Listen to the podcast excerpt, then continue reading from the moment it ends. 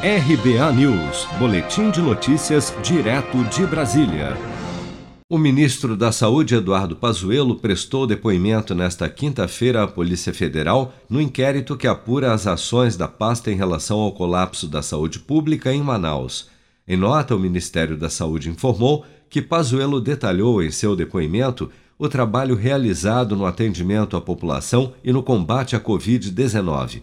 O comunicado destaca ainda que o ministro está à disposição para fornecer mais informações sempre que for necessário.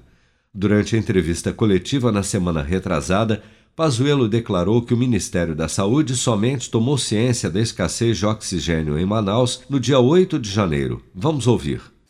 Essa é a situação logística de Manaus. Tudo é barco ou avião.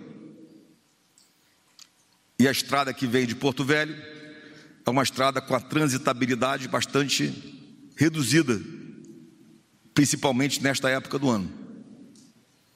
Então, tínhamos que chegar junto.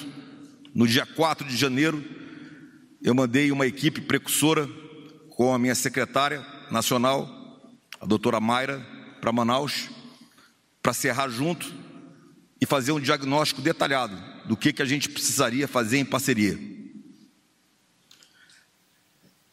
Essa missão voltou no dia 6, com esses dados, 6 de janeiro. No dia 8 de janeiro, nós tivemos a compreensão a partir de uma carta da White Martins de que poderia haver falta de oxigênio se não houvesse ações para que a gente mitigasse esse problema, mas aquela foi uma surpresa tanto para o governo do estado quanto para nós. Até então, o assunto oxigênio estava equilibrado pela própria empresa, mas a velocidade das internações foi muito grande. E com isso, o consumo triplicou, quadriplicou, quintuplicou. E a empresa não conseguiu ter perna para manter o abastecimento. Desde o dia 15 de janeiro, mais de 500 pacientes em tratamento de Covid-19 em Manaus já foram transferidos em aviões da FAB para outros estados e no dia 24 de janeiro, um comboio de seis carretas com 160 mil metros cúbicos de oxigênio enviados pelo Ministério da Saúde chegou à capital do Amazonas quatro dias após partir de Porto Velho, capital de Rondônia, devido às condições da BR-319. Por balsa pelo Rio Madeira, a viagem levaria seis dias.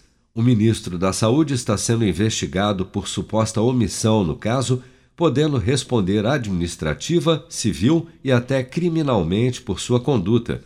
O pedido de abertura de inquérito foi feito pelo Procurador-Geral da República, Augusto Aras.